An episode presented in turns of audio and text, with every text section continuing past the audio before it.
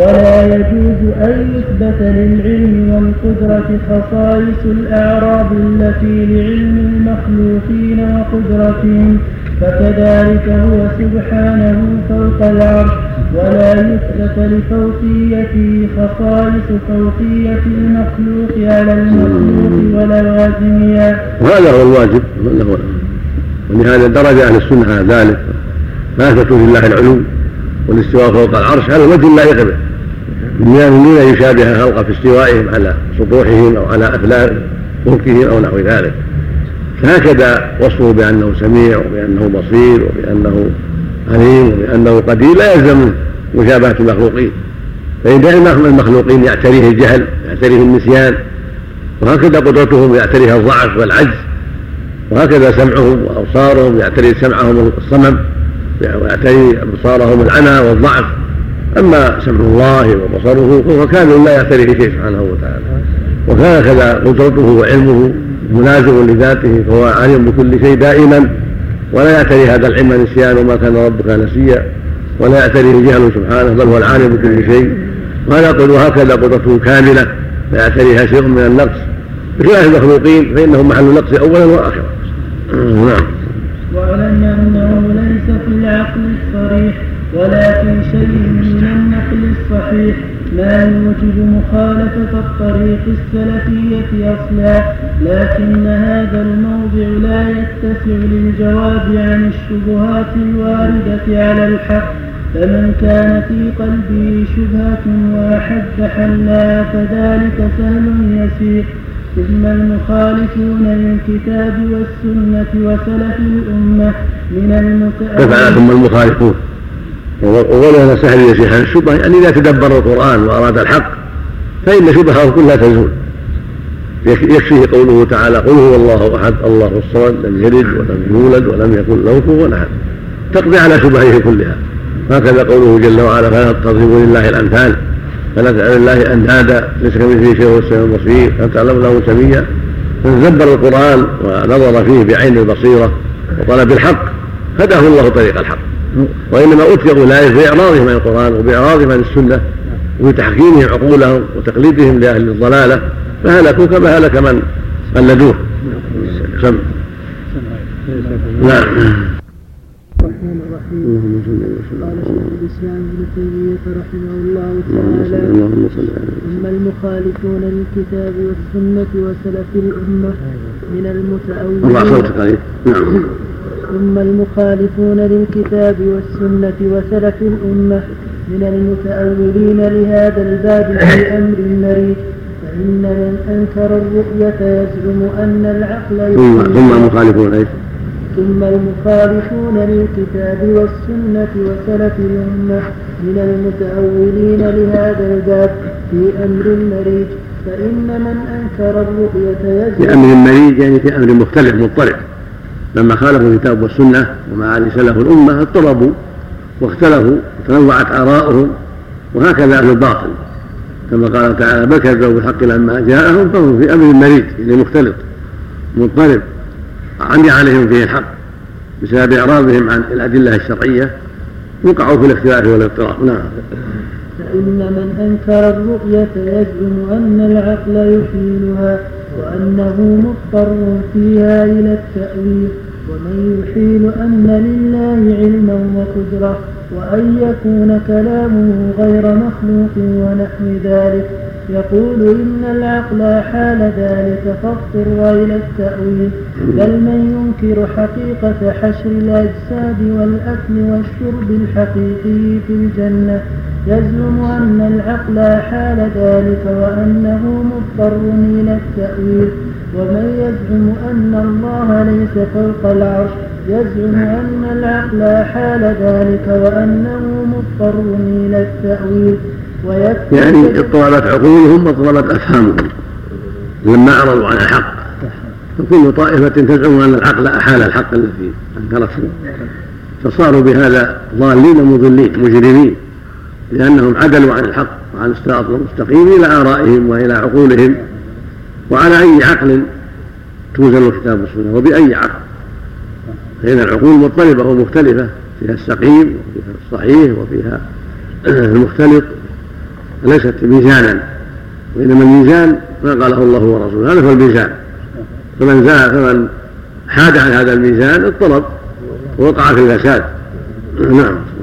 ويكفيك دليلا على فساد قول هؤلاء أنه ليس لواحد منهم قاعدة مستمرة فيما يحيل العقل بل منهم من يزعم أن العقل جوز وأوجب ما وأوجب ما ادعى الآخر وأن العقل حاله. فيا ليت شعري بأي عقل يوزن الكتاب والسنة. فرضي الله عن الإمام مالك بن أنس حيث قال أو كلما جاءنا رجل أجدل من رجل تركنا ما جاء به جبريل إلى محمد صلى الله عليه وسلم لجدل هؤلاء وكل من هؤلاء مقصود والمعنى أن جدلهم لا لا ينتهي. هذا يجادل بكذا وهذا يجادل بكذا وهذا يجادل بكذا مما يملي عليهم الشيطان. فليس لأحد أن يميل إلى هؤلاء. فيدع ما جاء به الرسول صلى الله عليه وسلم مما تلقاه عن الله بواسطة جبرائيل عليه الصلاة والسلام. بل يجب التمسك بما جاء عن الله ورسوله وما استقامت عليه الأسانيد الصحيحة وما دل عليه كتاب الله. ولا يلتفت إلى جدال من جادل وإلى تأويل من أول وإلى خصومة من خاصم بل يرد عليهم بالكتاب والسنة وتزيف أقوالهم وينهى عن سماع أقوالهم ويبين باطلهم حتى يحذرهم الناس. اللهم المستعان كل من هؤلاء مخصوم بما خصم به الآخر وهو من ولهذا قال الشافعي رحمه الله حكمي في أهل الكلام الذين يروجون الكلام ويحكمون العقول. قال حكمي فيهم. أن يضربوا بالجريد والنعال ويطهر بهم في العشائر والقبائل ويقال هذا جزاء من خرج عن الكتاب والسنة وحكم العقل. أو قال وأخذ بالكلام. نعم. وكل من هؤلاء مخصوم بما خصم به الآخر وهو من وجوه أحدها بيان أن العقل لا يحيل ذلك والثاني أن النصوص الواردة لا تحتمل التأويل. والثالث أن عامة هذه الأمور قد علم أن الرسول صلى الله عليه وسلم بها بالاضطرار كما أنه جاء بالصلوات الخمس وصوم شهر رمضان فالتأويل الذي يحيلها عن هذا بمنزلة تأويل القرامطة والباطنية. في الحج والصلاة والصوم وسائر ما جاءت به النبوات. الرابع أن يبين أن العقل يبين. نعم. يبين المناظر يعني صح المناظر المتكلم يعني نعم. أن العقل الصريح يوافق ما جاءت به النصوص. وإن كان في النصوص من التفصيل ما يعجز العقل عن درك التفصيل وإنما يعلمه مجملا إلى غير ذلك من الوجوه على أن الوجوه الأساطين من هؤلاء الفحول معترفون بأن العقل لا سبيل له إلى اليقين في عامة المطالب الإلهية. وإذا كان هكذا فالواجب تلقي علم ذلك من النبوات على ما هو عليه. ومن المعلوم للمؤمنين أن الله تعالى بعث محمدا صلى الله عليه وسلم بالهدى ودين الحق. ففعله من المعلوم. المقصود من هذا كله أن جميع المنحرفين عن الكتاب والسنة وقعوا في الأمر المريد فالذين أنكروا الصفات واختلفوا واضطربوا. على أي شيء تحال هذه الصفات وعلى أي عقل وما يثبت وماذا ينفى وهكذا الذين أنكروا المعاد والجنة والنار ضربوا من الفلاسفة وغيرهم. فاختلفوا. فهذا يكذب هذا وهذا يزيف هذا وهذا يثبت ما نفاه هذا وهذا ينفي ما أثبته هذا فصاروا في أمر مريض أما أهل الحق الذين تلقوا دينهم عن كتاب الله وعن سنة رسوله عليه الصلاة والسلام فهم الذين وفقهم الله للثبات والاستقامة حتى صاروا على كلمة واحدة وعلى طريق واحد تلقوه عن نبيهم صلى الله عليه وسلم وعن كتاب ربهم وهم أهل السعادة في الدنيا والآخرة. نعم. فتربى وسلم على عبده ورسوله نبينا محمد وعلى آله ولهذا قال سبحانه واعتصموا بحبل الله جميعا ولا تفرقوا والواجب الاعتصام بهذا الحبل وهو دين الله وما جاء بالكتاب والسنة.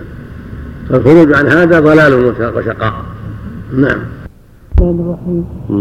قال شيخ الإسلام ابن تيمية رحمه الله تعالى ومن المعلوم للمؤمنين أن نعم. الله ومن المعلوم للمؤمنين أن الله تعالى بعث محمدا صلى الله عليه وسلم بالهدى ودين الحق ليظهره على الدين كله رقم رقم نعم. كم هذا؟ رقم 18 هذا؟ نعم. نعم. نعم. قرأناه رقم 17 لكن وقفنا على رقم 18 نعم. طيب نعم. ومن المعلوم للمؤمنين أن الله تعالى بعث محمدا صلى الله عليه وسلم بالهدى حاشم ذا محمد اليمني عبد الله عبد الله هاشم عبد الله معروف معروف نعم. ومن المعلوم للمؤمنين أن الله تعالى بعث محمدا صلى الله عليه وسلم بالهدى ودين الحق ليظهره على الدين كله وكفى بالله شهيدا وأنه بين للناس ما أخبرهم به من أمور الإيمان بالله واليوم الآخر والإيمان بالله الآخر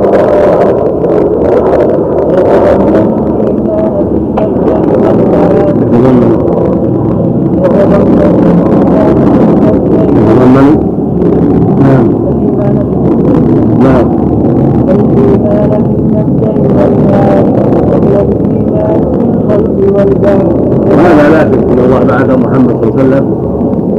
بالهدى ودين الحق. والهدى والعلم النافع والأخبار الصادقة. ودين الحق هو الأعمال الصالحة والشرائع المستقيمة. فبعث الله بالعلم والعمل. بعثه الله بالإخبار عما مضى من الأمور العظيمة. وبعثه الله بأعمال شرعية وشرائع عادلة يسير عليها العباد. كما بعثه بالإيمان بالمبدأ والمعاد الإيمان بالله واليوم الآخر. الايمان بالله الايمان بالمبدأ. ان الله هو رب الجميع وإله الجميع والمعبود بالحق سبحانه وتعالى وما شرع له من العبادات. واليوم الآخر ايمان بالمعاد الآخرة وما يكون فيها من أحوال. في يوم القيامة وما ينتهي بعد ذلك إليه من أمر الجنة والنار. فجمع بين هذا وهذا بين المبدأ والمعاد. الإيمان بالله وما شرع له من الدين وما أخبر به عن عن الماضين واليوم الآخر وما يكون فيه من الأمور العظيمة التي تنتهي بعد ذلك بدخول الجنة أهل الجنة في الجنة وأهل النار النار. هذا كله جاء به عليه الصلاة والسلام. فعلى اتباعه الإيمان بهذا وهذا الإيمان بالمبدأ والأخبار التي أخبر بها الصادقة وهو الهدى والإيمان باليوم الآخر وما بعده. من الاهوال وما كان هناك إلى انتهاء أمر العالم بدخول الجنة أو النار. وبهذا ينتهي أمر العالم. نعم. اللهم لا جمع بينه بينهما في قوله تعالى ومن الناس من يقول آمنا بالله وباليوم الآخر وما هم بمؤمنين. وقال تعالى ما خلقكم ولا بعثكم إلا كنفس واحدة. وقال تعالى يعني في السهولة عليه جل وعلا. فإنه سبحانه وتعالى إنما أمره إلى أن يقول كن فيكون كل شيء كان عليه يسلم عليه جل وعلا. ما خلقكم هذا المبدأ ولا بعثكم هذه النهاية. اللهم نعم. وقال تعالى وهو الذي يبدأ الخلق ثم يعيده. وقد بين الله على لسان رسوله صلى الله عليه وسلم من أمر الإيمان بالله واليوم الآخر ما هدى الله به عباده وكشف به مراده ومعلوم للمؤمنين أن رسول الله صلى الله عليه وسلم أعلم من غيره بذلك وأنصح من غيره للأمة هذا معلوم عند جميع أهل العلم والايمان ان الرسول أعلم الناس بهذا. وأنصح الناس. وقوله أعلم أعلم الناس.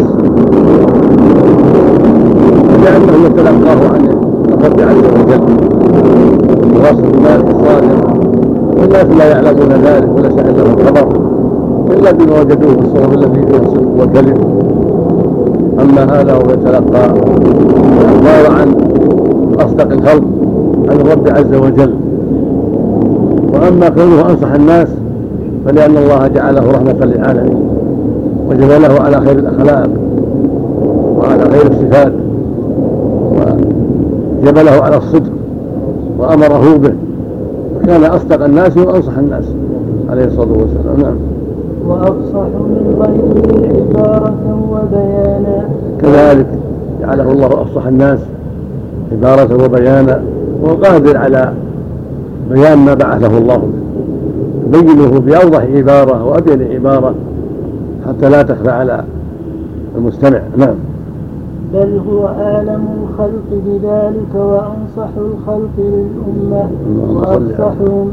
فقد اجتمع في حقه كمال العلم والقدرة والإرادة. ومعلوم أن المتكلم أو الفاعل إذا كمل علمه وقدرته وإرادته كمل كلامه وفعله. وإنما يدخل النقص إما من نقص علمه وإما من عجزه عن بيان علمه وإما لعدم إرادته البيان. والرسول والرسول هو الغاية في كمال العلم والغاية في كمال إرادة البلاغ المبين والغاية في قدرته على البلاغ المبين ومع وجود القدرة التامة والإرادة الجازمة يجب وجود المراد.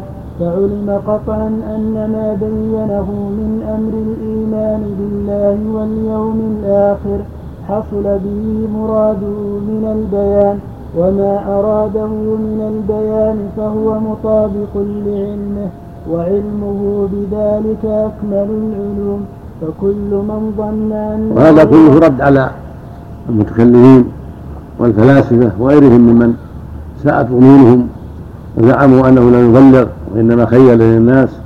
فهو صلى الله عليه وسلم أكمل الناس علما وأكملهم بيانا وأكملهم نصحا. متى توافرت هذه الأمور لا يتأخر البيان. ولهذا بلغ البلاغ المبين عليه الصلاة والسلام وجعله الله رحمة للعالمين. وهذا كله من ما بينه للناس وهداهم إليه وأرشدهم إليه بما أعطاه الله من علم وقدرة وبيان. فمن زعم خلاف ذلك فقد ساءت ظنوه بالله وساءت ظنوه برسوله عليه الصلاة والسلام. فيكون من أكثر الناس وأضلهم. نعم.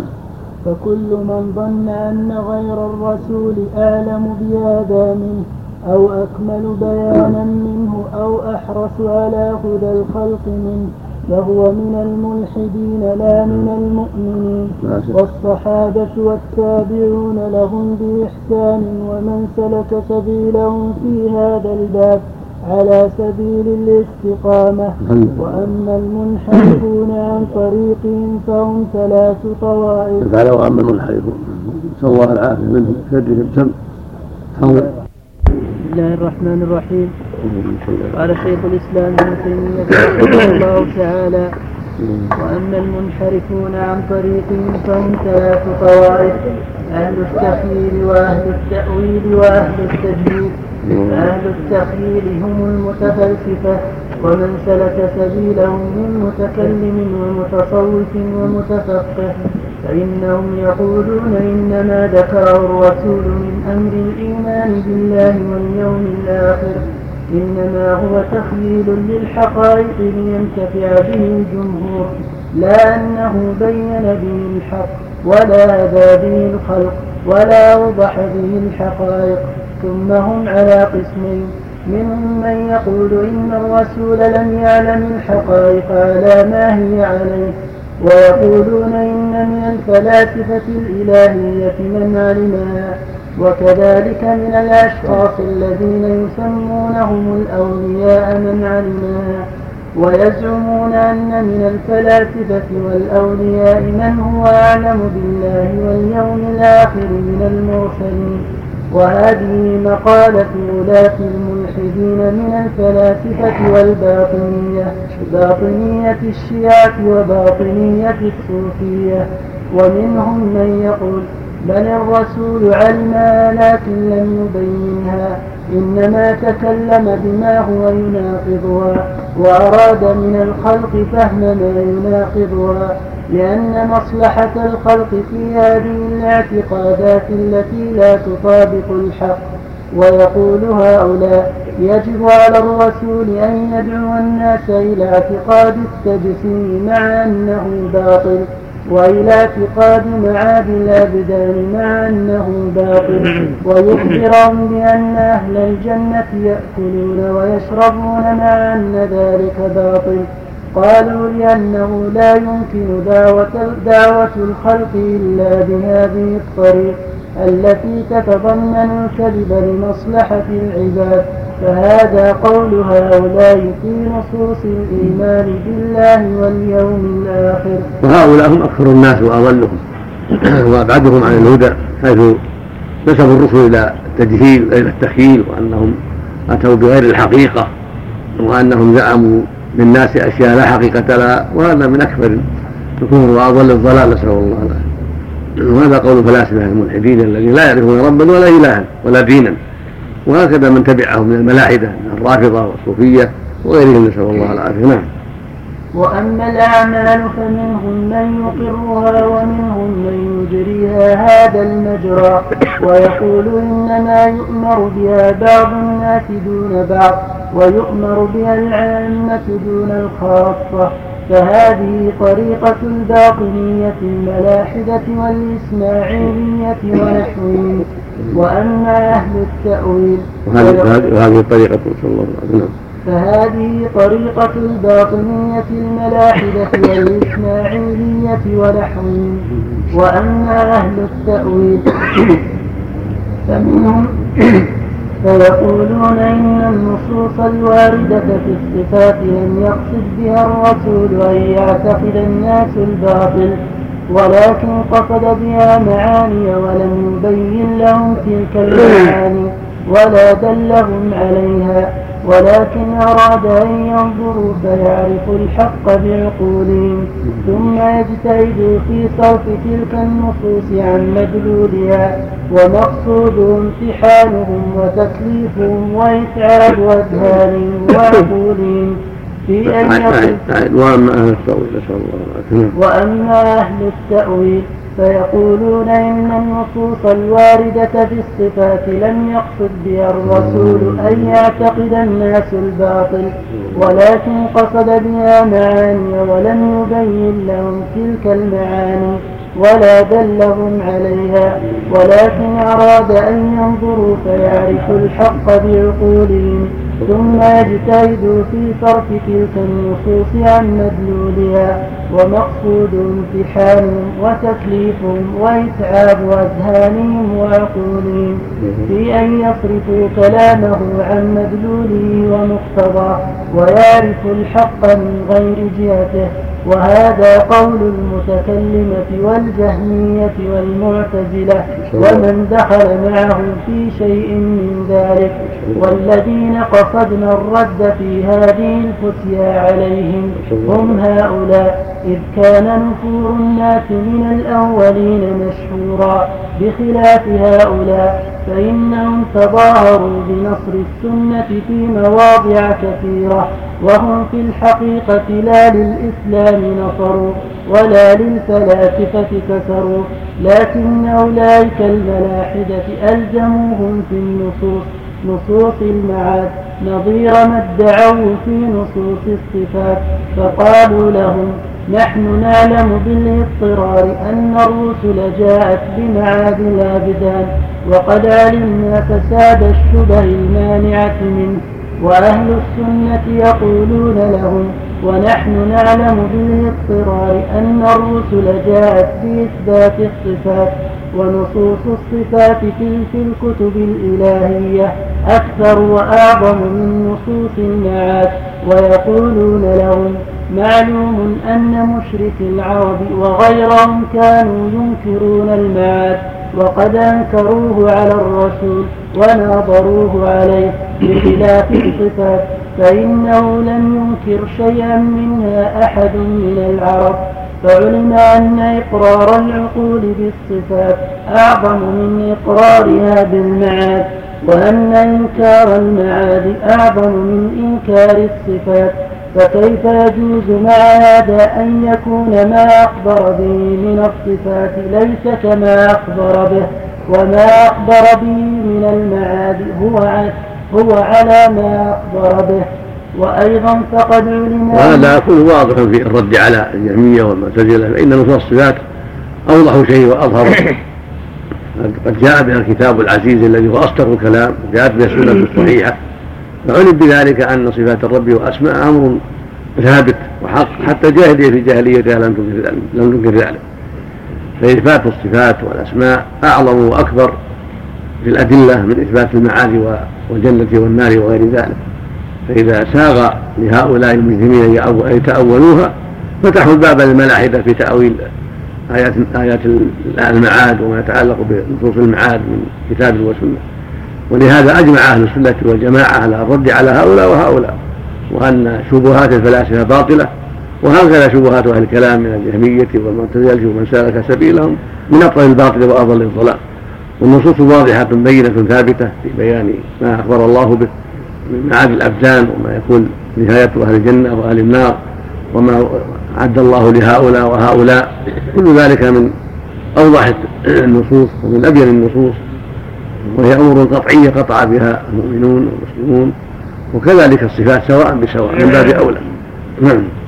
فقد علم أنه صلى الله عليه وسلم قد ذم أهل الكتاب على ما حرفوه وبدلوه. ومعلوم أن التوراة مملوءة من ذكر الصفات. فلو كان هذا مما بدل وحرف لكان إنكار ذلك عليهم أولى فكيف وكانوا إذا ذكروا بين يدي الصفات؟ يضحك تعجبا منهم وتصديقا لها ولم يعبوا قط بما تعيب النفاة أهل الإثبات مثل لفظ التجسيم والتشبيه ونحو ذلك. بل عابهم بقولهم يد الله مغلولة وقولهم إن الله فقير ونحن أغنياء وقولهم إنه استراح لما خلق السماوات والأرض فقال تعالى ولقد خلقنا السماوات والأرض وما بينهما في ستة أيام وما مسنا من لغوب والتوراة وهذا كله يدل على قلة أدب اليهود وقلة وعدم إيمانهم وقلة بصائرهم وعدم الحياء. ولهذا قالوا هذه المقالات الشنيعة يد الله مغلولة إن الله فقير ونحن أغنياء. استراح لما فرغ من السماوات والأرض جعلوا يوم السبت ويوم الاستراحة. وكل هذا من من أكاذيبهم وأباطيلهم الشنيعة التي قالوها عن عن غير حياء وعن غير أدب. وعن غير مبالاة لفظاعة كفرهم وضلالهم نسأل الله العافية. نعم. والتوراة مملوءة من الصفات المطابقة للصفات المذكورة في القرآن والحديث وليس فيها تصريح بالمعاد كما في القرآن. فإذا جاز أن تتأول في أن تتأول الصفات التي اتفق عليها الكتابان فتأويل المعاد الذي انفرد به أحدهما أولى والثاني مما يعلم بالاضطرار من دين الرسول أنه باطل فالأول أولى بالبطلان وأما الصنف الثالث. مثال أهل التجسيد قبحه وأحسن شيخ الإسلام ابن تيمية رحمه الله تعالى. وأما الصنف الثالث وأما الصنف الثالث وهم أهل التجهيل فهم كثير من المنتسبين إلى السنة واتباع السلف يقولون إن الرسول صلى الله عليه وسلم لم يعرف معاني ما أنزل الله إليه من آيات الصفات ولا جبريل يعرف معاني الآيات. ولا السابقون الأولون عرفوا ذلك. وكذلك قولهم في أحاديث الصفات. إن معنى أن معناها لا يعلمه إلا الله مع أن الرسول تكلم بها ابتداء فعلى قولهم تكلم بكلام لا يعرف معناه. وهؤلاء يظنون أنهم اتبعوا قوله تعالى وما يعلم تأويله إلا الله فإنه وقف أكثر السلف على قوله وما يعلم تأويله إلا الله وهو وقف صحيح لكن لم يفرقوا بين معنى الكلام وتفسيره وبين التأويل الذي فرض الله تعالى بعلمه. وظنوا أن التأويل المذكور في كلام الله تعالى هو التأويل المذكور في كلام المتأخرين وغلطوا في ذلك فإن لفظ التأويل يراد به ثلاث معان فالتأويل في اصطلاح كثير من المتأخرين هو صرف اللفظ عن الاحتمال الراجح إلى الاحتمال المرجوح لدليل يقترن بذلك. فلا يكون معنى اللفظ الموافق لدلالة ظاهره تأويلا. على اصطلاح هؤلاء وظنوا أن مراد الله تعالى بلفظ التأويل ذلك وأن للنصوص تأويلا يخالف مدلولها لا يعلمه إلا الله ولا يعلمه المتأولون. ثم كثير من هؤلاء يقولون تدرى على ظاهرها. فظاهرها مراد مع قولهم إن لها تأويلا بهذا المعنى لا يعلمه إلا الله وهذا تناقض وقع فيه كثير من هؤلاء المنتسبين إلى السنة من أصحاب الأئمة الأربعة وغيرهم والمعنى الثاني أن التأويل هو تفسير الكلام سواء وافق ظاهره أم لم يوافق. وهذا هو التأويل في اصطلاح جمهور المفسرين وغيرهم. وهذا التأويل يعلمه الراسخون في العلم وهو موافق لوقت من وقف من نعم نعم نعم. والمعنى الثاني أن التأويل هو تفسير الكلام سواء وافق ظاهره أم لم يوافق. وهذا هو التأويل في اصطلاح جمهور المفسرين وغيرهم. وهذا التأويل يعلمه الراسخون في العلم وهو موافق لوقت من وقف من, من السلف على قوله وما يعلم تأويله إلا الله والراسخون في العلم. كما نقل ذلك عن ابن عباس ومجاهد ومحمد بن جعفر بن الزبير. ومحمد بن إسحاق وابن قتيبة وغيرهم. وكلا القولين حق باعتبار كما كما قد بسطناه في موضع آخر. ولهذا نقل عن ابن عباس هذا وهذا وكلاهما حق. والمعنى الثاني أن الثالث. أن التأويل هو الحقيقة التي يؤول الكلام إليها. يؤول, يؤول. التي يؤول الكلام إليها وإن وافق الظاهرة فتأويل ما أخبر الله به في الجنة من الأكل والشرب واللباس والنكاح وقيام الساعة وغير ذلك هو الحقائق الموجودة أنفسها لا ما, لا ما يتصور من معانيها في الأذهان. ويعبر عنه باللسان. وهذا هو التأويل في لغة القرآن كما قال تعالى عن يوسف أنه قال يا أبت هذا تأويل رؤياي من قبل. قد جعلها ربي حقا. وقال تعالى يعني هذا ما التي حقيقتها ورثت حيث سجد له أبواه وسجد له إخوته. رأيت أحد عشر كوكب والشمس وقد رأيتم من ساجدين جاء تأويلها يعني حقيقتها بعدما تولى الأمر. ودخلوا عليه وسجدوا له. هذا تأويلها هكذا قوله جل وعلا ينظر إلى تأويله؟ تاويله تأويله. يقول نسوه قد جاء اصول بنا بالحق. تأويله ما يشاهده الناس يوم القيامة من الجزاء والحساب ونصب الميزان ونشر الصحف ثم دخول الجنة ودخول النار. هذا تأويل ما أخبر الله جل وعلا التأويل ثلاثة أقسام. القسم الأول ما ذكره المؤلف من اصطلاح المتكلمين وصرف اللفظ عن ظاهره الراجح إلى المرجوح لدليل يقترن بذلك. وهذا احدثه أهل الكلام وليس هو التوبه في شرع الله وفي كلام رسوله عليه الصلاة والسلام. فهذا أحدثوه وجروا به الآيات والأحاديث إلى أهوائهم وإلى مراداتهم. والقسم الثاني تفسير الكلام بما دل عليه السياق ودل عليه المعنى ودلت عليه دلة. سواء كان وافق ظاهره أو لم يوافق ظاهره من بعض الوجوه لكنه دلت عليه الأدلة. فهذا هو تفسير الكلام مثل ما قال ابن جرير القول بتأويل قوله تعالى كذا وكذا.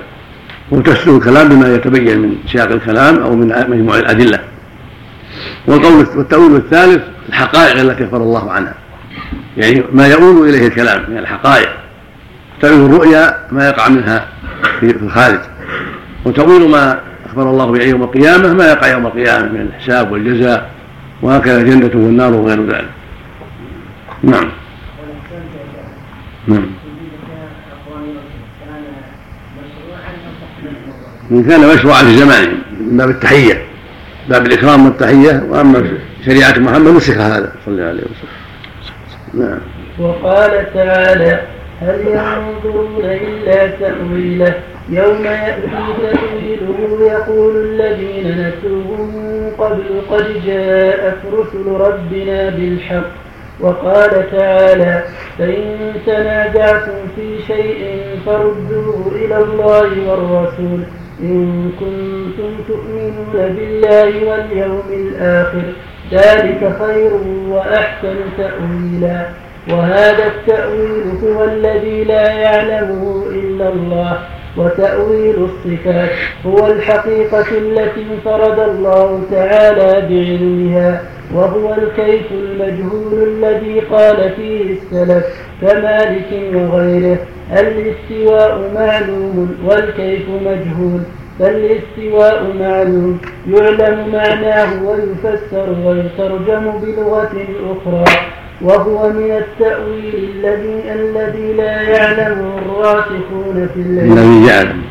وهو من التأويل الذي يعلمه الراسخون في العلم.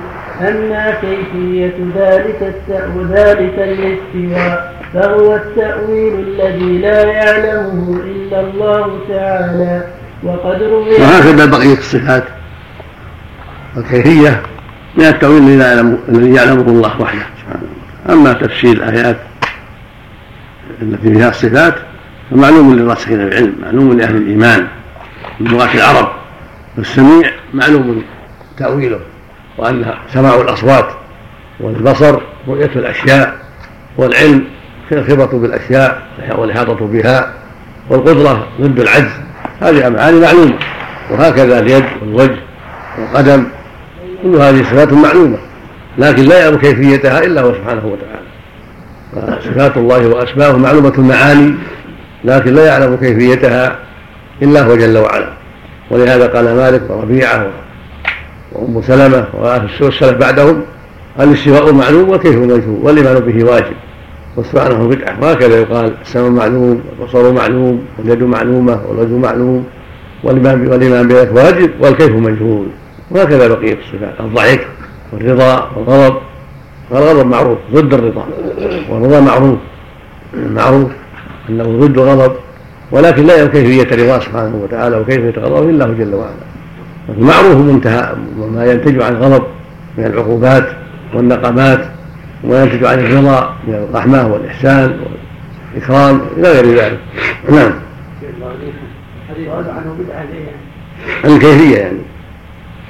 لأن السلف ما سألوا الرسول عن الكيفية لأنها يعلمها إلا الله سبحانه وتعالى. نعم. الصحابة سمعوا وأجابوا وآمنوا وصدقوا ولم يسألوا عن الكيفية لأن الكيفية أمرها مختص بالله لا يعلمها إلا الله سبحانه وتعالى. نعم. الرسول صلى الله عليه وسلم يقول فيه ان الله خلق آدم على تليق بالله جل وعلا. من كل وجه. يعني أن آدم سميع بصير يتكلم وله وجه والله سميع بصير يتكلم وله وجه. لكن لا ليس الوجه كالوجه وليس الصورة كالصورة وليس العلم كالعلم وليس الكلام كالكلام وهكذا. نعم؟ لا صورة تليق بالله. صورته لكن صورة المخلوق تليق به وصورة الله تليق به سبحانه وتعالى. مثل ما قال في حديث يوم القيامة إذا جاءه سبحانه على صورته سجدوا له. نعم؟ وقد روي عن ابن عباس ما ذكره عبد الرزاق وغيره في تفسيرهم عنه. أنه قال تفسير القرآن على أربعة أوجه أوجه. تفسير تعرفه العرب من كلامها وتفسير لا يعذر أحد بجهالته وتفسير يعلمه العلماء وتفسير لا يعلمه إلا الله عز وجل. فمن ادعى علمه فهو كاذب. وهذا كما قال تعالى فلا تعلم نفس ما أخفي لهم قرة أعين جزاء بما كانوا يعملون. وقال النبي صلى الله عليه وسلم يقول الله تعالى أعددت لعبادي الصالحين ما لا عين رأت ولا أذن سمعت ولا خطر على قلب بشر. وكذلك علم الساعة وكذلك علم وقت الساعة ونحو ذلك. فهذا من التأويل الذي لا يعلمه إلا الله تعالى. وإن كنا نفهم معاني ما خوطبنا به ونفهم, ونفهم من الكلام ما قصد إفهامنا إياه كما قال تعالى أفلا يتدبرون القرآن أم على قلوب أقفالها؟ وقال أفلا يدبر أفلم يدبروا القول؟ فأمر بتدبر القرآن كله لا بتدبر بعضه.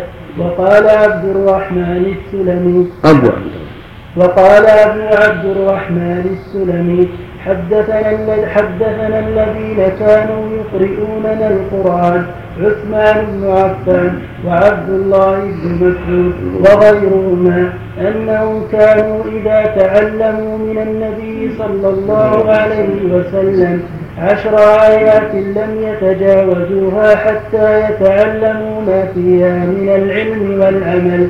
قالوا فتعلمنا القرآن والعلم والعمل جميعا. وهكذا هكذا ينبغي. ولولا أنه يفهم له معنى تفهم لما قالوا فتعلمنا العلم والعمل جميعا. ومعانيها التي خطبنا بها وأمنا بتدبرها والعمل بها معلومة كما نعرف معنى أقيموا الصلاة وآتوا الزكاة واتقوا الله وأعدوا هم استعدوا من قوة وما أشبه ذلك. فأشياء مثل ما قال ابن عباس تعرف من لغات العرب. وأشياء يعرفها الراسخون في العلم. وأشياء لا عذر لأحد بجهالتها الصلاة والزكاة والصيام والحج وغير ذلك. والرابع النوع الرابع هو الذي لا يعلمه إلا الله سبحانه وتعالى. نعم علم الغيب وكيفية الصفات وعلم الغيب نعم.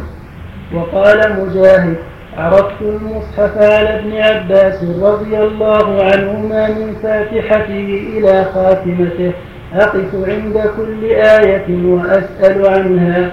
وقال الشعبي ما ابتدع أحد بدعة إلا وفي كتاب الله بيانها. وقال مسروق ما سئل أصحاب محمد عن شيء إلا وعلمه في القرآن ولكن علمنا قصر عنه. ولكن علمنا قصر عنه. يجوز النصب يجوز النصب ولكن علمنا قصر إن سكنت رفعت وإن حركت نصبت. نعم. نعم. وهذا باب واسع قد بسط في موضعه والمقصود هنا التنبيه على أصول المقالات الفاسدة بلغ المقصود رحمه الله سمع الرحمن الرحيم. قال شيخ الإسلام ابن تيمية رحمه الله تعالى والمقصود هنا التنبيه على أصول المقالات الفاسدة التي أوجبت الضلالة. في باب العلم بالإيمان بما جاء به الرسول صلى الله عليه وسلم في باب في باب العلم والإيمان بما جاء به الرسول صلى الله عليه وسلم وأن من جعل الرسول غير عالم بمعاني القرآن الذي أنزل إليه ولا جبريل جعله غير عالم بالسمعيات لم يجعل القرآن هدى ولا للناس المقصود رحمه الله يقول رحمه الله المقصود من هذا بيان أصول المقالات الفاسدة التي قالها المتكلمون والزنادقة والفلاسفة مثل ما تقدم في قول أهل التخيل والتجهيل والتأويل. وغيرهم ممن تكلم في أصول الدين بغير علم. أراد المؤلف يبين فساد مقالاتهم وأن الذي عليها الحق هو الحق والصواب. من الإيمان بأن الرسول صلى الله عليه وسلم بلغ عن الله رسالاته وأنه لا ينطق عن الهوى وأنه أعلم الناس بما بما بما جاء عن ربه جل وعلا وأخبر عن ربه بما هو يعلم معناه وبلغه الأمة من كتاب الله وسنة رسوله عليه الصلاة والسلام. فالواجب على الأمة التصديق بذلك والإيمان بذلك والانقياد لذلك واطلاع هذه المقالات الفاسده التي قالها الزنادقه وقال المتكلمون الضالون وأهل التصوف فيما أخطأوا فيه وضلوا فيه عن السبيل والا يلتفت إلى مقالاتهم الضالة. والله جل وعلا قال والنجم إذا هوى ما ضل الله صاحبكم وما ينطق عن الهوى. إن هو إلا وحي يوحى. فما قاله عن الله وثبت عنه فهو الحق. وإن جهله هؤلاء الضالون ولم يعرفوه. وكذلك ما أخبر به من أسمائه وصفاته الحق لائقة بالله سبحانه وتعالى وهي كمال تليق به جل وعلا لا يشابهه فيها خلقه سبحانه وتعالى. وهكذا ما أخبر بأهل الجنة والنار. من من نعيم أهل الجنة وعذاب أهل النار وما في الجنه من أنواع الخيرات وما في النار من أنواع العذاب كله حق. أخبر به النبي عليه الصلاة والسلام وأخبر به القرآن فوجب الأخذ بذلك والتصديق بذلك واطلاع المقالات الضالة المخالفة لذلك. نعم. ثم هؤلاء ينكرون العقليات في هذا الباب بالكلية فلا يجعلون عند الرسول وأمته ثم ثم هؤلاء. ثم هؤلاء ينكرون العقليات في هذا الباب بالكلية فلا يجعلون عند الرسول وأمته في باب معرفة الله عز وجل لا علوما عقلية ولا سمعية وهم قد شرعوا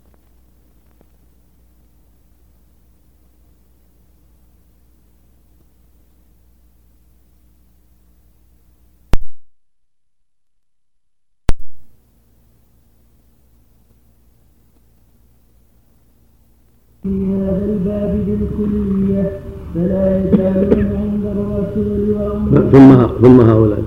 ثم هؤلاء ينكرون العقليات في هذا الباب بالكلية فلا يجعلون عند الرسول وأمته في باب معرفة الله عز وجل. لا علوما عقلية ولا سمعية وهم قد شاركوا الملاحدة في هذه من وجوه متعددة. وهم مخطئون فيما نسبوا إلى الرسول صلى الله عليه وسلم وإلى السلف من الجهل كما أخطأ في ذلك أهل التحريف والتأويلات الفاسدة وسائر أصناف الملاحدة. ونحن نذكر من ألفاظ السلف بأعيانها وألفاظ من نقل مذهبهم إلى غير ذلك من الوجوه. بحسب ما يحتمله هذا الموضع ما يعلم به مذهبهم. روى أبو بكر البيقي في الأسماء. يعني أن أهل السنة والجماعة هم أولى الناس بالسمعيات وهم أولى الناس بالعقليات الصحيحة. وأولئك المنحرفون هم أبعد الناس عن السمع الصحيح والعقل الصحيح. فقد باءوا بالخيبة والخسارة لا في السماع ولا في العقل. أما أهل السنة والجماعة فقد وفقوا لقبول الحق الذي جاء به السمع وقد وفقوا أيضا لما دل عليه العقل الصحيح والفطره السليمة الموافقة لشرع الله عز وجل. فأولئك الضالون لا أصابوا العقل ولا أصابوا السمع. وأما هؤلاء المؤمنون السالكون مسلك النبي صلى الله عليه وسلم فقد وفقوا لما حصل لهم من الإيمان بالله ورسوله وما صح عن الله وعن رسوله وقد أصابوا الفطره السليمة والعقل الصحيح. بين القاعدة الشرعية أن العقول الصحيحة والفطره السليمة لا تخالف النقول الصحيحة بل هما متطابقان. نعم. روى أبو بكر البيهقي في الأسماء والصفات بإسناد صحيح عن الأوزاعي قال كنا والتابعون متواترون نقول إن الله تعالى ذكره فوق عرشه. ونؤمن بما وردت فيه السنة من صفاته ونؤمن ونؤمن ونؤمن, ونؤمن بما وردت فيه السنة به السنة به. لا فيه لا به نعم نعم. به السنة به السنة من صفاته وقد حكى الأوزاعي تحريف. تحريف. هذا الأوزاعي أو عمرو الأوزاعي. عبد الرحمن بن عمرو الأوزاعي أحد الأئمة الكبار. وهو عالم الشام. وإليه مرجع. في زمانه. كان يقول رحمه الله كنا نقول والتابعون متوافرون يعني أدرك جمعا كبيرا من التابعين إن الله جل فوق عرشه نؤمن بذلك ونقر بذلك انه فوق العرش فوق جميع سبحانه وتعالى. ومع هذا نؤمن بما ثبت في السنة من صفاته سبحانه. كما نؤمن بما جاء به القرآن من صفاته جل وعلا. فما جاء في القرآن من علمه وحكمته ورحمته وعلوه واستوائه على عرشه كله حق. وهكذا ما جاء في السنة الأحاديث الصحيحة لأن الوحي الثاني كالوحي الأول. السنة هي الوحي الثاني والوحي الأول هو القرآن وهو الأصل. فما جاء في السنة الصحيحة فهو من ما جاء في القرآن. يجب الإيمان به وإثباته وإقراره واعتقاده والدعوة إليه والذب عنه. نعم. وقد حكى الاوزاعي وهو أحد الأئمة الأربعة في عصر تابع التابعين. الذين هم مالك إمام أهل الحجاز والأوزاعي إمام أهل الشام. والليث إمام أهل مصر. والثوري إمام أهل العراق. حتى يعني في زمانهم يعني في زمانهم نعم. حتى شرط القول في زمن التابعين بالإيمان بأن الله تعالى فوق العرش وبصفاته السمعية. وإنما قال الأوزاعي هذا بعد ظهور مذهب جهم المنكر لكون الله تعالى فوق عرشه والنافي لصفاته ليعرف ليعرف الناس أن مذهب السلف خلاف ذلك. وروى أبو بكر الخلال في كتاب السنة عن الأوزاعي قال سئل مكحول والزهري عن تفسير الأحاديث فقالا أمروها كما جاءت وروي أيضا وروى أيضا عن الوليد بن مسلم قال سألت مالك بن أنس وسفيان الثوري والليث بن سعد والأوزاعي عن الأخبار التي جاءت في الصفات فقال أمروها كما جاءت وفي رواية فقالوا أمروها كما جاءت بلا شيء. وهؤلاء هم أئمة الدنيا في زمانهم. مالك في المدينة والثوري في العراق في الكوفة والأوزاعي في الشام والليث في مصر بن سعد. وهم أئمة زمانهم وعلماء زمانهم في الثقة والرواية والفقه رحمهم الله قالوا أمروها كما جاءت بلا كيف. يعني امنوا بها كما جاءت عن الله وعن رسوله من غير كيف. لا يعلم كيفيتها إلا هو سبحانه وتعالى. ولهذا قال مالك لما سئل عن الاستواء. قال الاستواء معلوم والكيف مجهول والإيمان به واجب والسؤال بدعة. هكذا جاء الربيعه الشيخ وعن سلامه ام المؤمنين. هكذا قال الليث بن سعد المصري سفيان الثوري رحمه الله والأوزاعي إسحاق بن راهوية بعده واحمد بن حنبل وسفيان بن عيينة وغيرهم من أئمة الإسلام كلهم على هذا الطريق.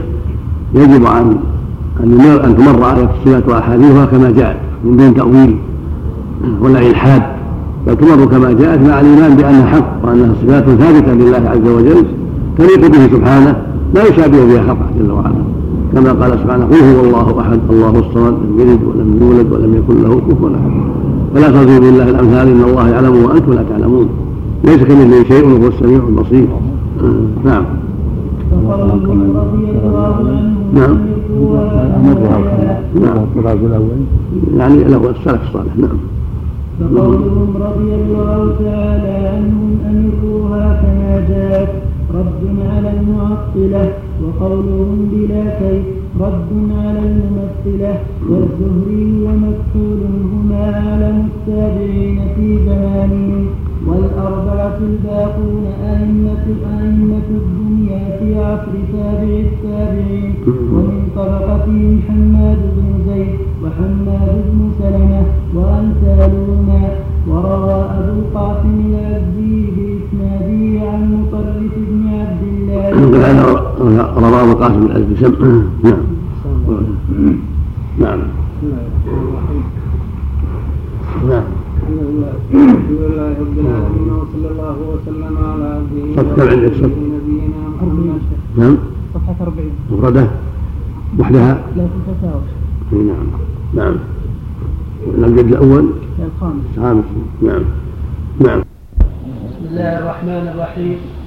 قال شيخ الإسلام ابن تيمية رحمه الله تعالى وروى أبو القاسم الازد وروى أبو القاسم الازد وروى أبو القاسم الازدي بإسناده عن مطرف بن عبد الله قال سمعت مالك بن إذا ذكر عنده من يدفع احاديث الصفات يقول قال عمر بن عبد العزيز سن رسول الله صلى الله عليه وسلم وولاة الأمر بعده سننا الأخذ بها تصديق لكتاب الله واستكمال لطاعة الله وقوة على دين الله ليس لأحد من خلق الله تغييرها ولا النظر في شيء خالفها من اهتدى بها فهو مهتد. ومن استنصر بها فهو منصور ومن خالفها واتبع غير سبيل المؤمنين ولاه الله ما تولى وأصلاه جهنم وساءت مصيرا. وروى الخلال بإسناد المقصود مقصود عمر رضي الله عنه الواجب السير على منهج السلف الصالح الذين تابعوا نبيهم صلى الله عليه وسلم واستقاموا على طريقه هم الصحابة. الواجب الأخذ بما قالوا السير على منهجهم في جميع الشؤون في إثبات الصفات وتنزيه الله عن مشابهه خلقه وفي اتباع الشريعة وتعظيم أمر الله ونهيه وفي غير هذا من شؤون الدين لأنهم كانوا على الهدى المستقيم فمن سار على نهجهم واستقام على طريقهم فهو المهتدي. ومن حاد عن سبيلهم تبع غير سبيلهم من أهل أصحاب البدع والأهواء ولاه الله ما تولى واصله جهنم وساءت مصيرا نسأل الله العافية. نعم. وروى الخلال بإسناد كلهم أئمة ثقات. عن سفيان بن عيينة قال سئل ربيعة بن أبي عبد الرحمن عن قوله الرحمن على العرش استوى كيف استوى؟ قال الاستواء غير مجهول والكيف غير معقول ومن الله الرسالة وعلى الرسول البلاغ المبين وعلينا التصديق. وهذا الكلام مروي عن مالك بن أنس تلميذ ربيعة بن أبي عبد الرحمن من غير وجه منها ما رواه أبو وهذا هو الواجب على أهل العلم والإيمان أن الله جل وعلا بعث نبيه صلى الله عليه وسلم بالرسالة والبلاغ الواجب على الأمة التصديق والقبول. فما فسره لهم رسولهم فسروه وما كف عنه كفوا عنه وما جهلوه قالوا الله أعلم. فلا يجوز لهم التعنت والتكلف في شيء ما جاءت به السنة ولا بلغهم إياه الرسول صلى الله عليه وسلم. ولهذا قال ربيعة بن أبي عبد الرحمن المدني التابعي الجليل شيخ مالك رحمه الله الاستواء غير مجهول. يعني معروف المعنى أنه العلو فوق العرش. والكيف غير غير معقول؟ ما نعرفه. كيف استوى ما نعرف. علينا الصمت والكف. ومن الله الرسالة الله أرسل الرسول. وعلى الرسول البلاغ المبين وعلينا التصديق. هذا واجبنا أن نصدق ما جاء به الرسول وأن ننقاد له ونتبعه. فإن عرفنا معناه فالحمد لله وإن لم نعرف وكلناه إلى الله قلنا الله أعلم. وهذا وهكذا قول مالك كما يأتي الاستواء غير مجهول والكيف غير معقول والإيمان به واجب. هكذا يروى عن ام سلمه أم المؤمنين رضي الله عنها هذا المعنى مثل ما قال ربيعة ومالك. وهكذا يقول في جميع الصفات الرحمة والقدرة والعلم والسمع والبصر والضحك والرضا وغير ذلك كلها معلومة. أما كيف؟ غير غير معقول. لا نكيف صفات ربنا لا ليس عندنا علم من ذلك. ولكن نؤمن بها ونمرها كما جاءت وانها حق وانها ثابته لله سبحانه وتعالى على وجه اللائق به جل وعلا. من غير تشبيه ولا تعطيل ولا تكييف ولا تمثيل. كما قال عز وجل فلا تضربوا لله الأمثال ليس كمثله شيء وهو السميع البصير ولم يكن له كفوا أحد إلى غير ذلك. هذا هو واجب واجب عند أهل السنة والجماعة. أما ما سلكه الجهمية والمعتزلة وغيرهم من أهل البدع من التأويل والتعطيل فهو باطل عند أهل السنة والجماعة. نعم. منها ما رواه أبو الشيخ الأصبهاني وأبو بكر البيعقي عن يحيى بن يحيى قال كنا عند مالك بن أنس فجاء رجل فقال يا أبا عبد الله الرحمن على العرش استوى كيف استوى؟ فأطرق مالك برأسه حتى علاه الرحضاء ثم قال الاستواء غير مجهول والكيف غير معقول والإيمان به واجب. والسؤال عنه بدعة وما أراك إلا مبتدعا ثم أمر به أن يخرج. فقول ربيعة ومالك الاستواء غير مجهول والكيف غير معقول والإيمان به واجب موافق لقول الباقين. أمروها كما جاءت بلا كيف. فإنما نفوا علم الكيفية ولم ينفوا حقيقة الصفة. ولو كان القوم قد آمنوا باللفظ المجرد من غير فهم لمعناه على ما يليق بالله لما قالوا الاستواء غير مجهول والكيف غير معقول ولما قالوا أمروها كما جاءت بلا كيف. فإن الاستواء حينئذ لا يكون معلوما بل مجهولا بمنزلة حروف المعجم. وأيضا فإنه لا يحتاج إلى نفي علم الكيفية إذا لم يفهم عن اللفظ معنى. إنما يحتاج إلى نفي علم الكيفية إذا ثبتت الصفات. وأيضا فإن من ينفي الصفات الخبرية أو الصفات مطلقا لا يحتاج إلى أن يقول بلا كيف فمن قال إن الله ليس على العرش لا يحتاج أن يقول بلا كيف. فلو كان مذهب السلف نفي الصفات في نفس الأمر لما قالوا بلا كيف. وأيضا فقولهم أمروها كما جاءت يقتضي إبقاء دلالتها على ما هي عليه. يقتضي. يقتضي إبقاء دلالتها على ما هي عليه. فإنها جاءت ألفاظ دالة على معنى فلو كانت دلالتها منتفية لكان الواجب أن يقال أمر لفظها مع اعتقاد أن المفهوم منها غير مراد. أو أمر لفظها مع اعتقاد أن الله لا يوصف بما دلت عليه حقيقة وحينئذ فلا يكون قد قد أمرت كما جاءت ولا يقال حينئذ بلا كيف إذ نفي الكيف عما ليس بثابت له من القول وروى الأثر كل هذا واضح المعنى وأن السلف إنما أرادوا إثبات المعنى وأنه حق. ولهذا قال أمروها كما جاءت بلا كيف قالوا الاستواء غير مجهول وكيف غير معقول. فعلم بذلك أنهم أرادوا أنها صفات حق وأنها ثابتة وأن الواجب إمرارها معنى ولفظا من غير تكييف ولا تمثيل. قوله سبحانه إن الله سميع بصير. هذا سمع حقيقة وبصر حقيقة. لكن لا نكيفه لا نعلم كيفيته ولا نمثله بصفات المخلوقين. كما قال عز وجل ليس كمثله شيء هو السميع البصير. هكذا قوله الرحمن على استوى. قوله يضحك الله إلا رجلين يقتل أحدهما الآخر. قوله سبحانه قوله إن الله يرضى عن العبد. يأكل الأكل ويحمده عليها ويشرب الشرب ويحمده عليها غير ذلك. ورضي الله عنهم ورضوا عنه. المقصود أنها صفات يجب إثباتها. كما جاءت عن الله وعن رسوله على الوجه اللائق بالله. من غير تحريف ولا تعطيل ولا تكييف ولا تمثيل هذا قول أهل السنة والجماعة من أصحاب النبي صلى الله عليه وسلم وأتباعهم بإحسان. نعم.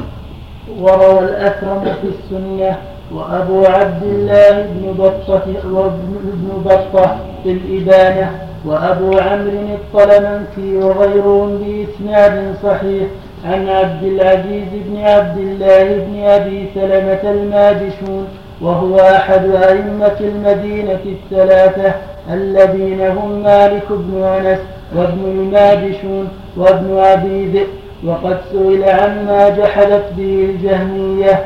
أما بعد فقد فهمت ما سألت فيما تتابعت الجهمية ومن خلفها في صفة الرب العظيم الذي فاقت عظمته الوصف والتدبر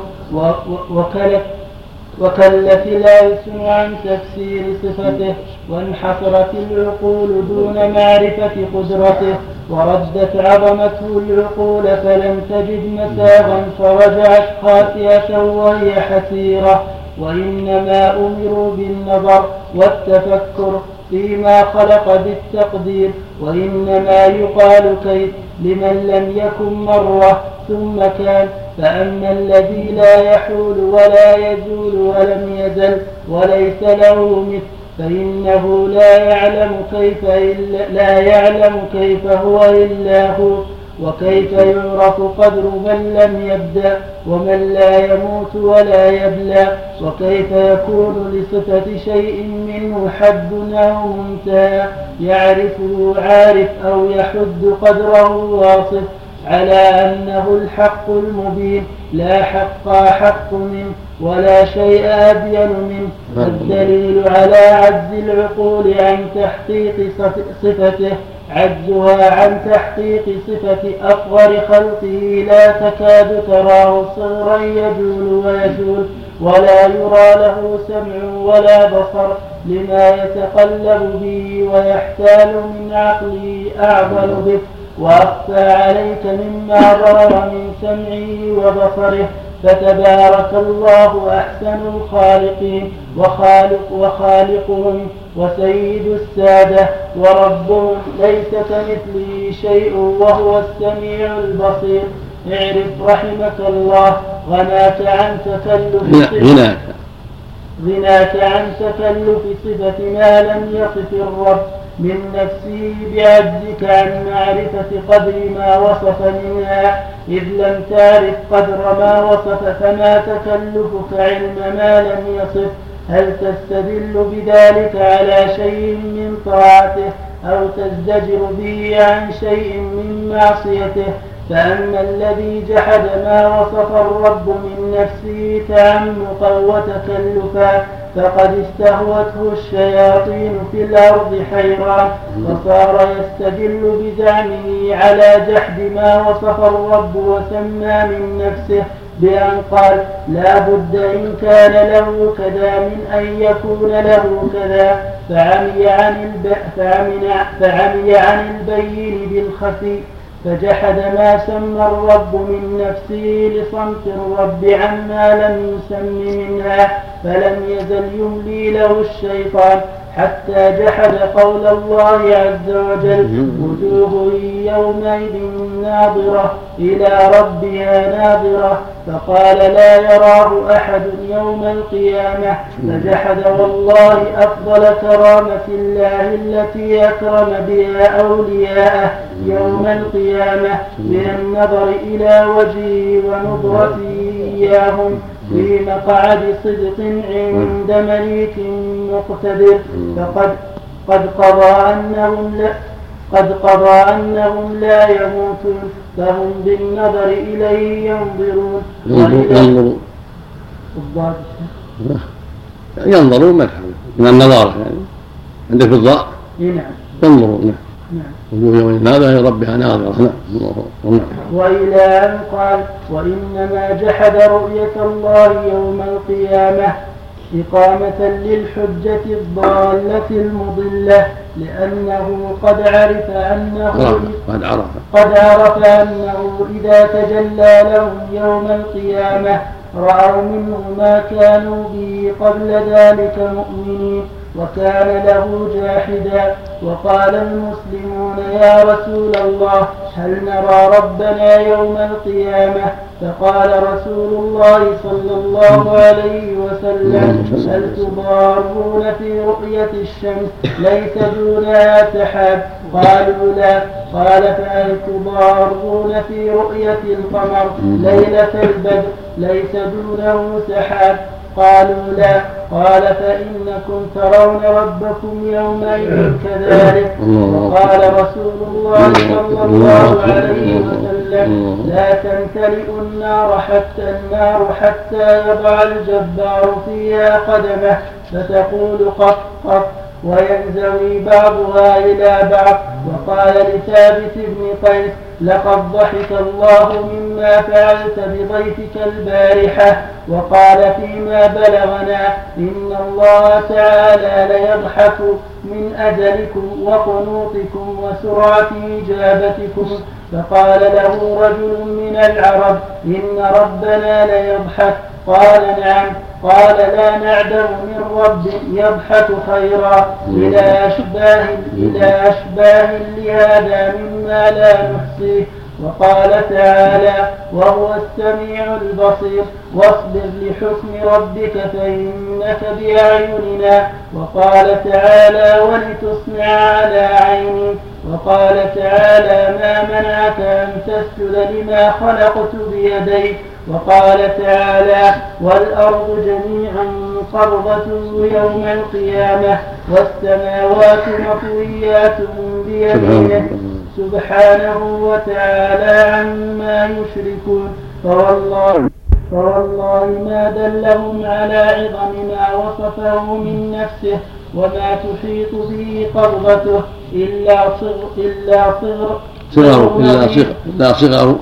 إلا صغر نظير نظيرها. نظيرها منهم عندهم. إن ذلك الذي ألقى في روعهم وخلق عن معرفته قلوبهم. إيش؟ خلق عن معرفته إيش؟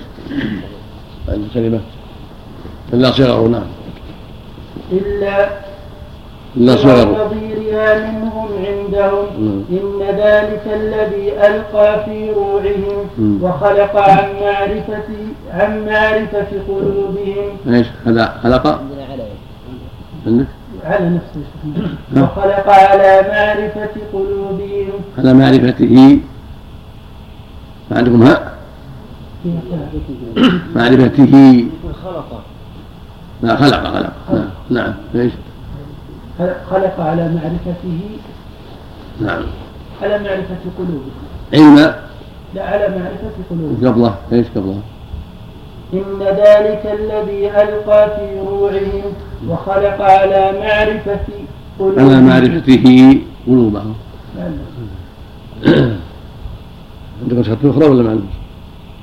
نعم كمل. حط عليه إشارة. روعهم ولا روعهم؟ روعهم القلب. روع القلب. والروع الوجل والخوف. نعم. فما وصف الله من نفسه حط على شيء؟ على معرفته. نعم. بالهاء على معرفته قلوبهم نعم نعم. نعم روح القدس. نعم. روح القدس نعم روعي نعم.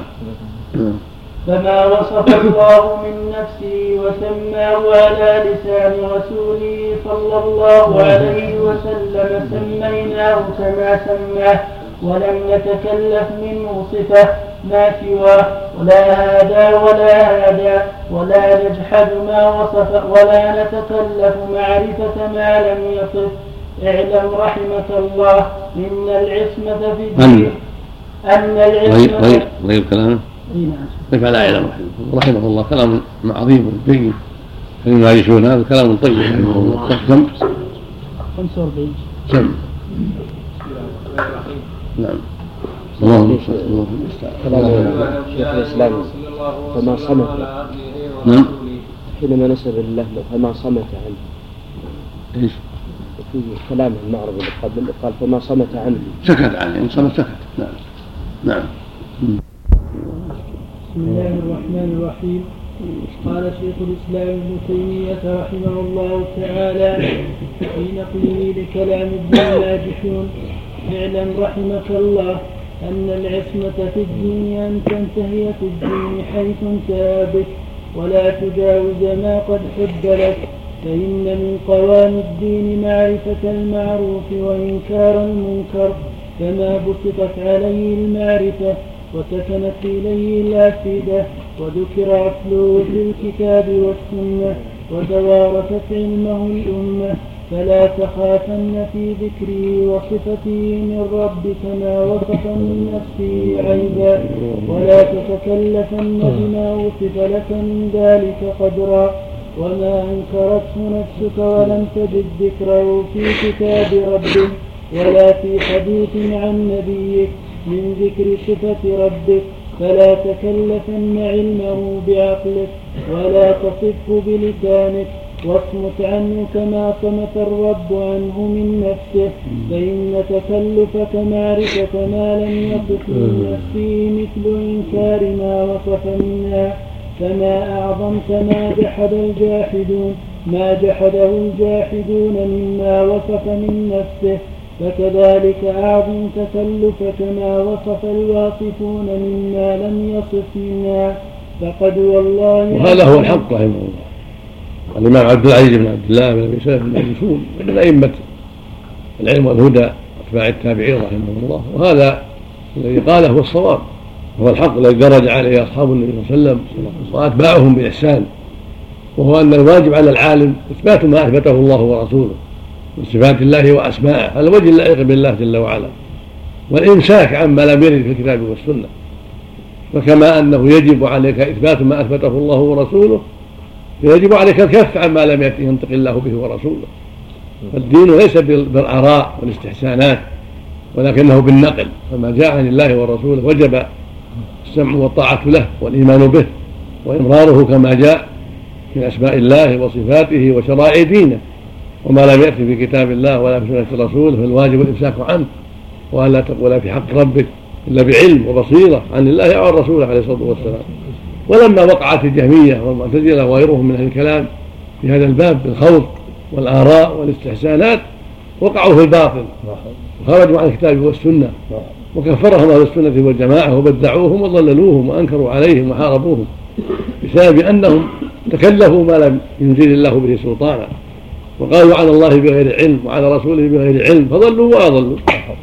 فالواجب الاتباع وعدم الخروج عما جاءت به الأدلة الشرعية. نعم. فقد والله عز المسلمون الذين يعرفون المعروف وبهم يعرف وينكرون المنكر وبإنكارهم ينكر يسمعون ما وصف الله ما وصف يسمعون ما وصف الله به نفسه من هذا في كتابه وما بلغهم مثله عن نبيه فما مرض من ذكر هذا وتسميته قلب مسلم.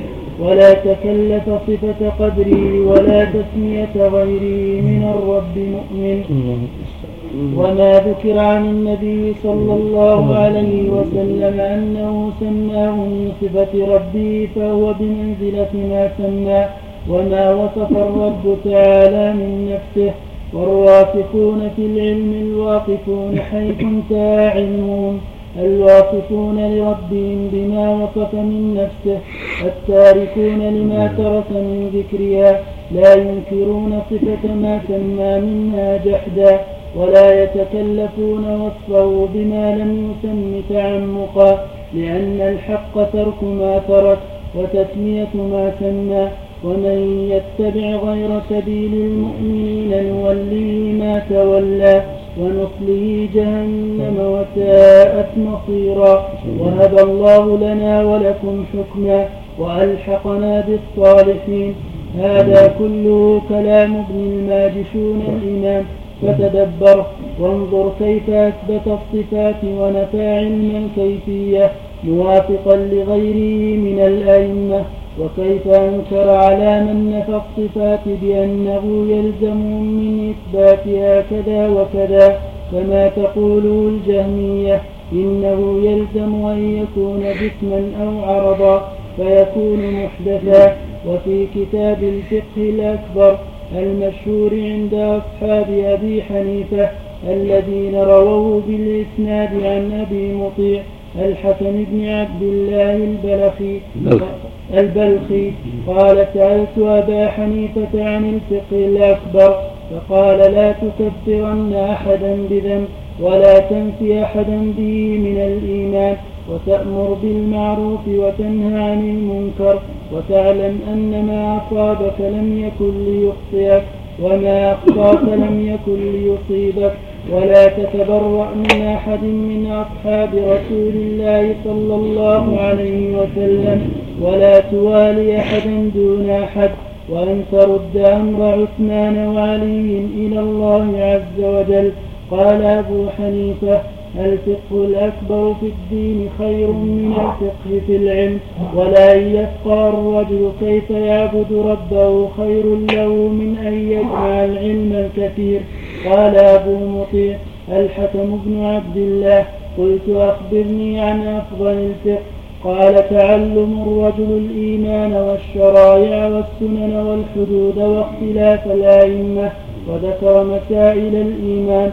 ثم ذكر مسائل القدر والرد على القدرية بكلام حسن ليس هذا موضعه. ثم قال ليس هذا. موضعه. ثم قال قلت فما تقول فيما في من يأمر بالمعروف وينهى عن المنكر فيتبعه على ذلك أناس فيخرج على الجماعة. هل ترى ذلك؟ قال لا. قلت ولم وقد أمر الله ورسوله بالأمر بالمعروف والنهي عن المنكر وهو فريضة واجبة. قال هو كذلك لكنما يفسدون أكثر مما يصلحون من سفك الدماء واستحلال الحرام. قال وذكر الكلام في قتل الخوارج والبغاة إلى أن قال قال أبو حنيفة عمن قال لا أعرف ربي في السماء أم في الأرض فقد كفر لأن الله يقول الرحمن على العرش استوى وعرشه فوق سبع سماوات. قلت فإن قال إنه على العرش استوى ولكنه يقول لا أدري العرش في السماء أم في الأرض قال هو كافر لأنه أنكر أن يكون في السماء. لأنه تعالى في أعلى عليين وأنه يدعى من أعلى لا من أسفل. وفي لفظ سألت أبا حنيفة عمن يقول لا أعرف ربي في السماء من في الأرض. قال قد كفر. قال لأن الله تعالى يقول الرحمن على العرش استوى وعرشه فوق سبع سماوات. قال فإنه يقول على العرش استوى ولكن لا يدري العرش في الأرض أو في السماء. قال إذا أنكر أنه في السماء فقد كفر. ففي وهذا واضح في مذهبه رضي الله رحمه الله وأنه على طريق أهل السنة والجماعة في هذا الباب لأن إنكار كون العرش في السماء إنكار لوجود الله في السماء. الله يقول آمنتم من في السماء أم أمنتم من في السماء؟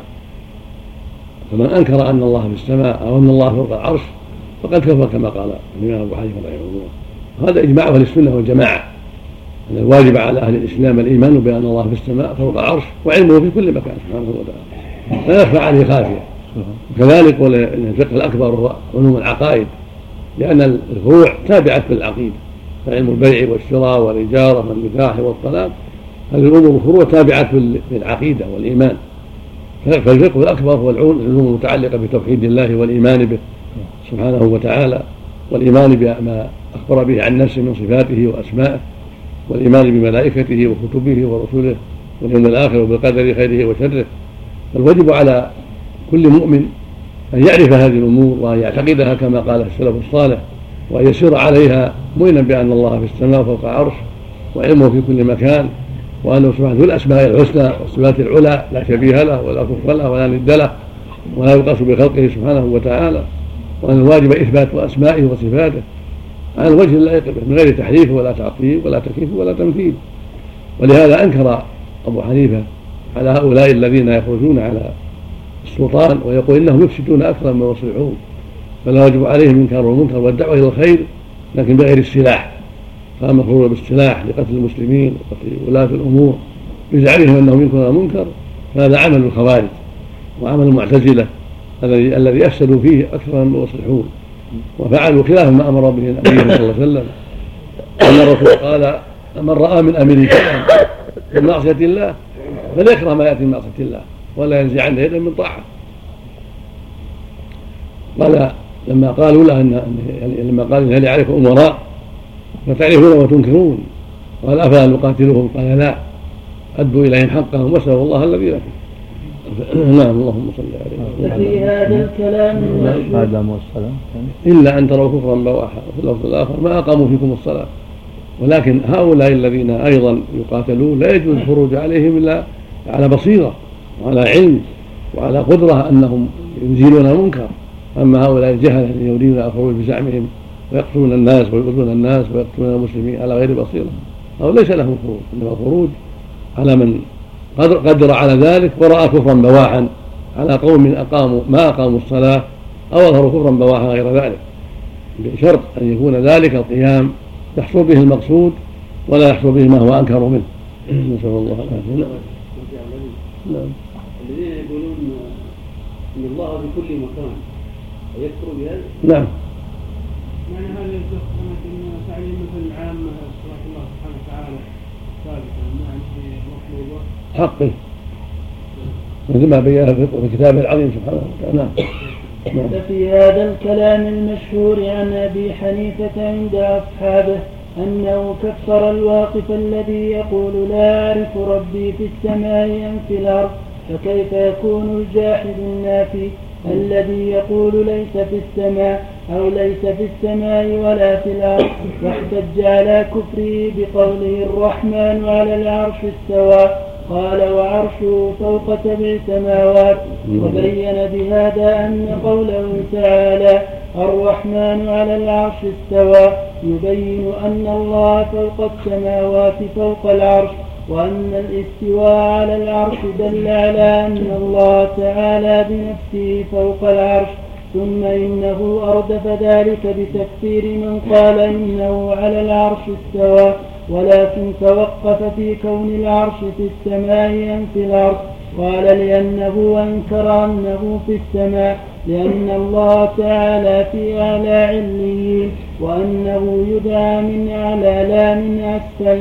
وهذا تصريح من أبي حنيفة بتكفير من أنكر أن يكون الله في السماء واحتج على ذلك بأن الله في أعلى عليين وأنه يدعى من أعلى لا من أسفل وكل من هاتين الفطرتين فطرية عقلية فإن القلوب مفطورة على الإقرار بأن الله تعالى في العلو وعلى أنه يدعى من أعلى لا من أسفل وقد جاء اللفظ الآخر صريحا عنه بذلك فقال إذا أنكر أنه في السماء فقد كفر. وروى هذا اللفظ بإسناده عنه شيخ الإسلام أبو إسماعيل الأنصاري الهروي في كتاب الفاروق وروى أيضا ابن أبي حاتم أن هشام بن عبيد الله الرازي صاحب محمد بن الحسن قاضي الري حبس رجلا في التجهم فتاب فجيء به إلى هشام ليطلقه فقال الحمد لله على التوبة. فامتحنه هشام فقال أتشهد أن الله على عرشه باين من خلقه؟ فقال أشهد أن الله على عرشه ولا أدري ما باين من خلقه. فقال ردوه إلى الحبس فإنه لم يتب. وروى أيضا عن يحيى معنى بائن منفصل من خلقه. يعني فوق العرش فوق جميع الخلق. نعم سبحانه وتعالى. نعم. وروى أيضا عن يحيى بن معاذ الرازي أنه قال إن الله على العرش باين من خلقه وقد أحاط بكل شيء علما وأحصى كل شيء عددا لا يشك في هذه المقالة إلا جهمي رديء ضليل وهالك مرتاب يمزج الله بخلقه ويخلق منه الذات بالأقدار والأنسان وروى أيضا عن ابن المديني لما سئل ما قول أهل الجماعة قال يؤمنون بالرؤية والكلام وأن الله فوق السماوات على العرش استوى فسئل عن قوله ما يكون من نجوى ثلاثة إلا هو رابعهم؟ فقال اقرأ ما قبلها ألم تر أن الله يعلم ما في السماوات وما في الأرض وروى أيضا عن يعني أنه معهم بعلمه واطلاعه عليهم وهو فوق العرش سبحانه وتعالى. لا تخفى عليه خافية جل وعلا. ولهذا بدأ الآية بالعلم وختمها بالعلم. سبحانه وتعالى. وروى أيضا عن أبي عيسى الترمذي قال هو على العرش كما وصف في كتابه وعلمه, وعلمه وقدرته وسلطانه في كل مكان. وروى, وروى عن أبي زرعة الرازي أنه لما سئل عن تفسير قوله الرحمن على العرش استوى. فقال تفسيره كما يقرأ هو على العرش وعلمه في كل مكان. ومن قال غير هذا فعليه لعنة الله. وروى أبو القاسم اللالكائي نعم. بسم الله الرحمن الرحيم. قال شيخ الإسلام ابن تيمية رحمه الله تعالى وروى أبو القاسم اللالكائي الحافظ الطبري صاحب أبي حامد الاسفرائيني في كتابه المشهور في أصول السنة بإسناده عن محمد بن الحسن صاحب أبي حنيفة قال اتفق الفقهاء كلهم من المشرق إلى المغرب على الإيمان بالقرآن والأحاديث. وروى أبو القاسم اللالكائي وروى أبو القاسم اللالكائي الحافظ الطبري صاحب أبي حامد الإسفرائيني في كتابه المشهور في أصول السنة بإسناده عن محمد بن الحسن صاحب أبي حنيفة. قال اتفق الفقهاء كلهم من المشرق إلى المغرب على الإيمان بالقرآن والأحاديث التي جاء بها الثقات عن رسول الله صلى الله عليه وسلم. في صفة الرب عز وجل من غير تفسير ولا وصف ولا تشبيه. فمن فسر اليوم شيئا منها فقد خرج عما فقد خرج مما كان عليه النبي صلى الله عليه وسلم. وفارق الجماعة فإنهم لم يصفوا ولم يفسروا ولكن أفتوا بما في الكتاب والسنة. ثم سكتوا فمن قال بقول جهم فقد فارق الجماعة لأنه قد وصفه بصفة لا شيء. ومحمد بن الحسن أخذ عن أبي حنيفة ومالك وطبقتهما من العلماء وقد حكى هذا الإجماع وأخبر أن الجهمية تصفه بالأمور السلبية غالبا أو دائما وقوله من غير تفسير أراد به تفسير الجهمية المعطلة الذين ابتدعوا تفسير الصفات بخلاف ما كان عليه الصحابة والتابعون من من الإثبات. وروى البيهقي وغيره بإسناد صحيح. وهذا وهذا الذي قاله محمد الحسن هو إجماع أهل السنة والجماعة. وهو إجماع أصحاب النبي صلى الله عليه وسلم ومن تبعهم بإحسان. وهو إمرار آيات الصفات وأحاديثها كما جاءت من غير تأويل. بل يمرونها كما جاءت مع الإيمان بها واعتقاد أنها حق. ولا تفسر بتفسير الجهمية وهو التأويل لها وسلبها ونفيها. أو تكييفها كل هذا باطل. بل تمر كما جاءت مع الإيمان بأنها حق وأنها صفات لله لائقة به وأنها صفات كمال ليس فيها نقص وليس فيها تشبيه لله بخلقه. فيقرؤون الرحمن على استوى ورحمته وسعت كل شيء بل يداه مبسوطتان واشباه ذلك. ويقرا وجه ربك ذو الجلال والإكرام.